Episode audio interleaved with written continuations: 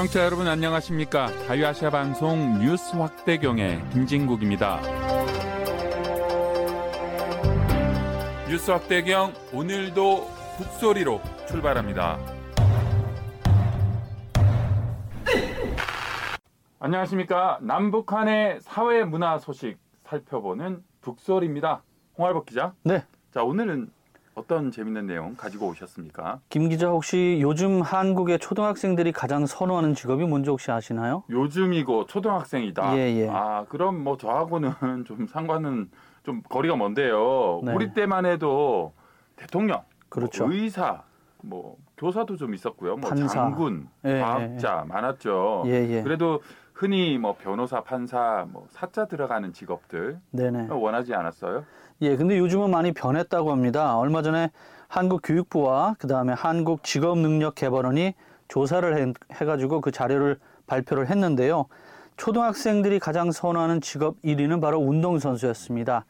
2위는 의사, 그리고 3위는 교사였다고 하네요. 아, 운동선수 요새 네. 정말 운동선수들 좋죠. 네, 네, 네. 물론 뭐 그까지 올라가기는 쉽지 않겠지만요. 네. 그리고는 뭐라고 하셨죠? 어, 의사, 교사 음흠. 여전히 뭐 사자로 끝나는 그런 네. 직업을 선호하네요. 예. 그래서 오늘은 직업 얘기인가요? 직업 얘기긴 직업 얘기인데 오늘은 그 4위를 차지한 직업을 좀 이야기하려고 합니다. 이것도 사자네. 사위. 아, 그러네요. 네. 자, 4위가 바로 creator입니다. creator. 야, creator. creator. creator. 어. 어, 뭐 알 듯 말 듯합니다. 뭡니까? creator라는 것은 이제 인터넷이나 소셜 미디어에 올라오는 컨텐츠, 그러니까 어떤 내용들을 가지고 만드는 사람인데요. 쉽게 얘기해서 유튜버 하는 사람들을 가리킵니다. 홍학국 기자입니다. 아, 저는 뭐 네. 거기다 대면 뭐 그것도 일종의 그럼 직업이라고 할 수 있습니까? 그냥 뭐 취미 활동 아니에요, 홍 기자처럼? 모르시는 말씀. 요즘 잘 나가는 유튜버들이 얼마나 많은데요. 정상급 유튜버들은 의사나 변호사 이런 사람들의 월급을 훨씬 웃돈다고 합니다. 네. 예. 홍 기자도 그랬지 않습니까? 내가 이거 몇, 얼- 몇 명이 보면 앞으로 돈을 얼마를 벌 그렇죠. 거야. 막 이렇게 예. 아, 저희 앞에서 흔히 말하는 주판을 튕겨 주시기도 했는데 네. 영상을 제작해서 도대체 얼마를 번다는 겁니까? 자, 놀라지 마십시오. 한번 볼게요. 한국에서 활동하는 유튜버들을 기준으로 그 채널 상위 100개 중 약 절반이 1억 2천만 명의 구독자를 가지고 있다 합니다. 1억 2천. 1억 2천이요. 그리고 이들이 만든 영상들은 450억 조회수를 기록하고 있는데 이들 상위 유튜버들이 월 최소 자 또 놀라지 마십시오. 천만 원 미화로 약 만 달러죠. 네. 많게는 1억 6천만 원의 수입을 벌어들이고 있다고 합니다.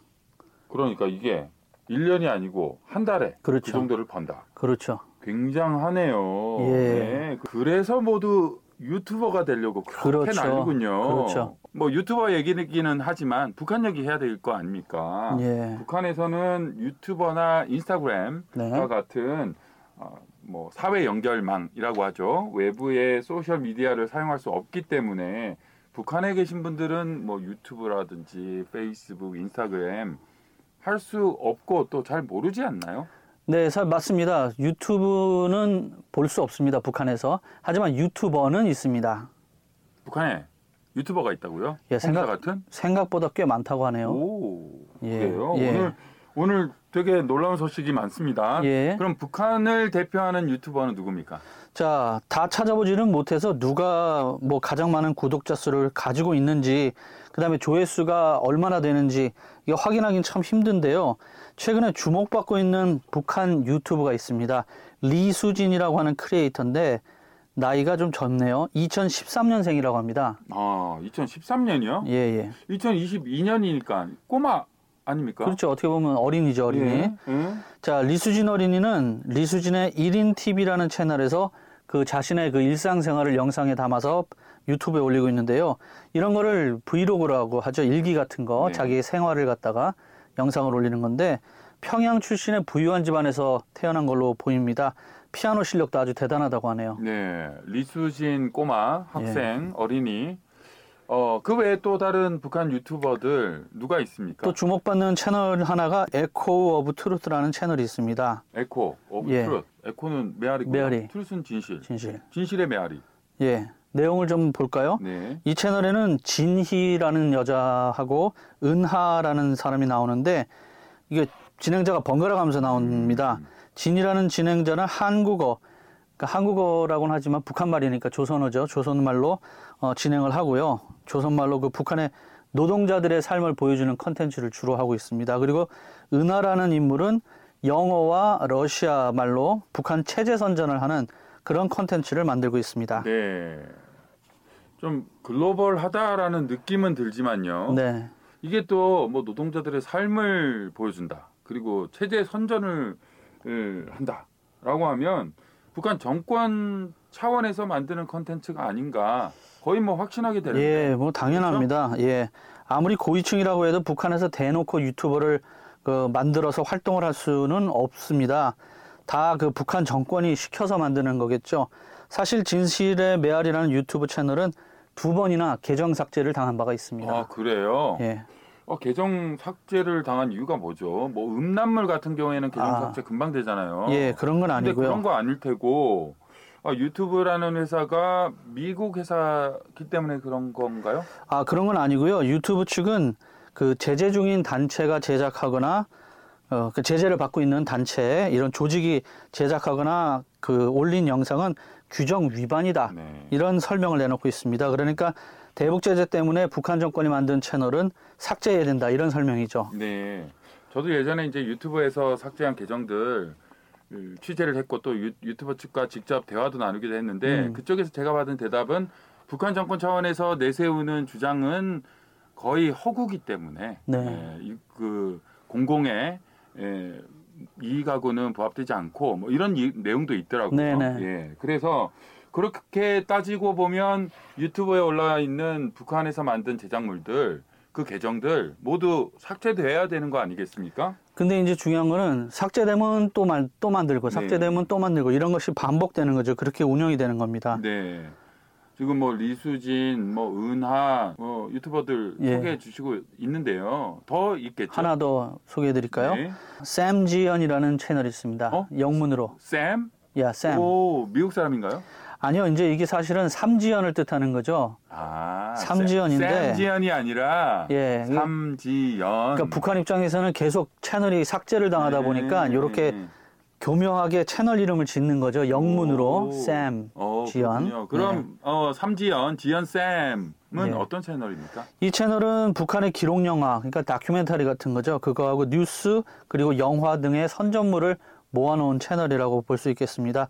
북한에서 만든 오래된 영화들도 이곳에서 볼 수가 음, 있습니다. 예. 국제적인 제재를 받는 북한에서 만들었고 또 체제를 선전한다라고 네. 하면 뭐 보나마나 이 채널도 곧 삭제가 되겠군요. 뻔하죠. 예. 북한은 이미 2000년도 중에 어, 후반부터 인터넷 홈페이지 등을 개설해서 체제 선전에 이제 뛰어드는 겁니다. 온라인을 이용하는 거를 이제 활동을 하는 거죠. 그래서 자, 북한은 이미 2000년도 중후반부터 인터넷 홈페이지 등을 개설해서 그 체제 선전을 이제 시작을 했는데요. 유튜브와 같은 소셜 미디어도 어, 같이 그 사용을 해- 이용을 했습니다. 그래서 이것은 2015년 전후로 보이는데 그 북한 특유의 처음에는 이제 그 촌스러운 모습들 이런 것이 보였지만은 최근에 제작된 컨텐츠를 보면은 한국에서 제작한 그 예능 프로그램하고 거의 뭐 비슷하게 세련된 모습을 보이고 있습니다. 아무래도 한국 유튜브 채널을 많이 보고 따라하는 것 같아요. 네, 예. 그렇군요. 예. 어, 홍알복 기자 이번에 취재를 하면서 굉장히 많은 공부를 한 것 같네요. 유튜브 많이 보셨네요. 예, 관심이 있어서 많이 봤죠. 아 그런데요, 예. 한국에서도 이 북한 유튜버를 볼 수가 있나요? 어, 한국에서는 국가보안법 제7조에 따라서 그 북한에 대한 찬양, 고무 등을 금지하고 있- 있는데요. 그리고 또 정보통신망법 44조에는 국가보안법에서 금지하는 내용의 불법 정보를 유통해서는 안 된다 이렇게 규정하고 있습니다. 하지만 아직까지 북한 유튜브 채널을 보다가 잡혀갔다는 얘기는 들어보지 못했고요. 하지만 아직까지 북한 유튜브 채널을 보다가 붙잡혀갔다는 얘기는 어, 못 들어본 것 같습니다. 네, 그렇군요. 그런데 그 구독과 좋아요 이렇게 유튜브에 보면은 누르게 돼 있잖아요. 그거를 누른다던가 채널에 후원금을 보내면 아마 문제가 좀 어. 커지지 않을까 이렇게 네. 보입니다. 구독, 예. 좋아요, 알림 설정, 댓글. 이건 안 된다. 예, 예. 예, 전에 그 웹사이트 자체는 한국에서 규제가 가능하지 않습니까? 그렇죠. 그러니까 노동신문이라든지 그런 조선중앙통신 것들은, 뭐 예, 이런 거. 그런 주소는 자를 수가 있지만 예, 유튜브라는 매체를 통해서 북한의 선전은 한국 정부 차원에서는 막지 못한다. 막지 못하니까 이용하는 사람들이 현행법을 어기지 않도록 예, 예. 특별히 좀 살펴봐야 되겠군요. 네, 그렇습니다. 자 오늘 내용 되게 탄탄합니다. 굉장히 이 조사도 많이 했고 공부도 많이 했네요.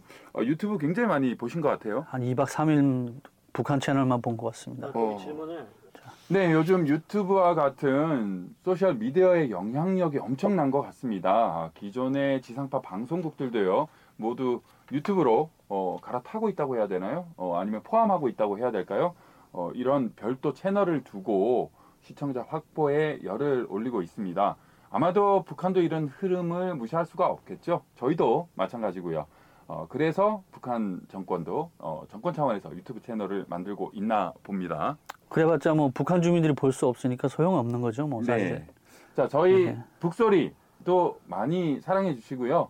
구독, 좋아요, 알림 설정, 그리고 댓글까지 부탁드리겠습니다. 저희 채널은 그거 눌러도 붙잡아가지 않습니다. 그죠? 좋아요, 구독 괜찮습니다. 마음껏 해 주십시오. 네. 자, 홍알복 기자 수고했습니다. 네, 감사합니다.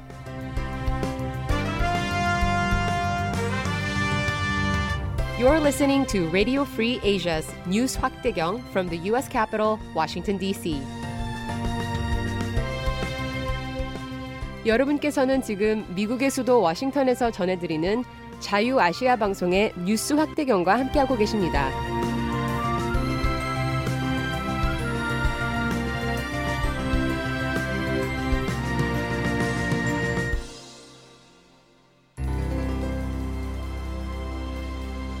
세계 최대 인터넷 동영상 공유 사이트인 유튜브가 북한 선정 계정에 대해 재차 폐쇄 조치를 내렸습니다.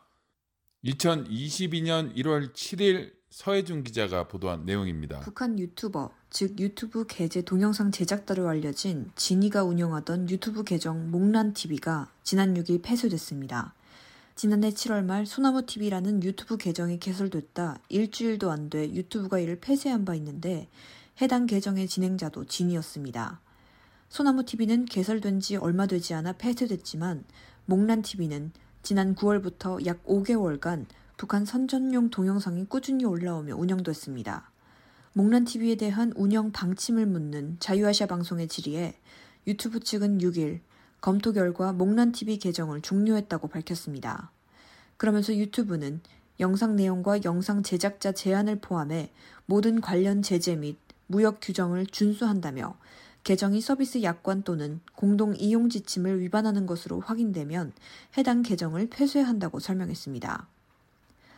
유튜브와 트위터 외에도 진이가 진행하는 중국의 사회 관계망 서비스인 웨이보 계정 당신을 고려로 데려갈게에는 더 다양한 영상이 게재돼 있으며 약 443만 건의 누적 재생수를 기록하며 여전히 운영되고 있습니다. RFA 자유아시아 방송 서혜준입니다. 미국의 인터넷 사회 관계망 서비스 트위터가 북한을 풍자한 뉴스 계정을 폐쇄했습니다. 김소영 기자가 보도한 내용입니다. 2021년 10월 22일 보도입니다. 북한을 패러디, 즉 풍자한 트위터 계정 DPRK 뉴스 서비스 운영자는 20일 트위터 측으로부터 자신의 계정이 사칭 규정을 위반해 폐쇄 조치당했다고 밝혔습니다. 2009년 President 더그라는 트위터 계정을 가진 한 개인에 의해 만들어진 이 계정은 구독자 36만 명을 보유할 만큼 인기를 끌었습니다. 이 계정에는 북한 관련 뉴스 사진이나 영상, 해외 뉴스 등의 농담 섞인 설명을 붙인 게시물들이 올라와 있습니다.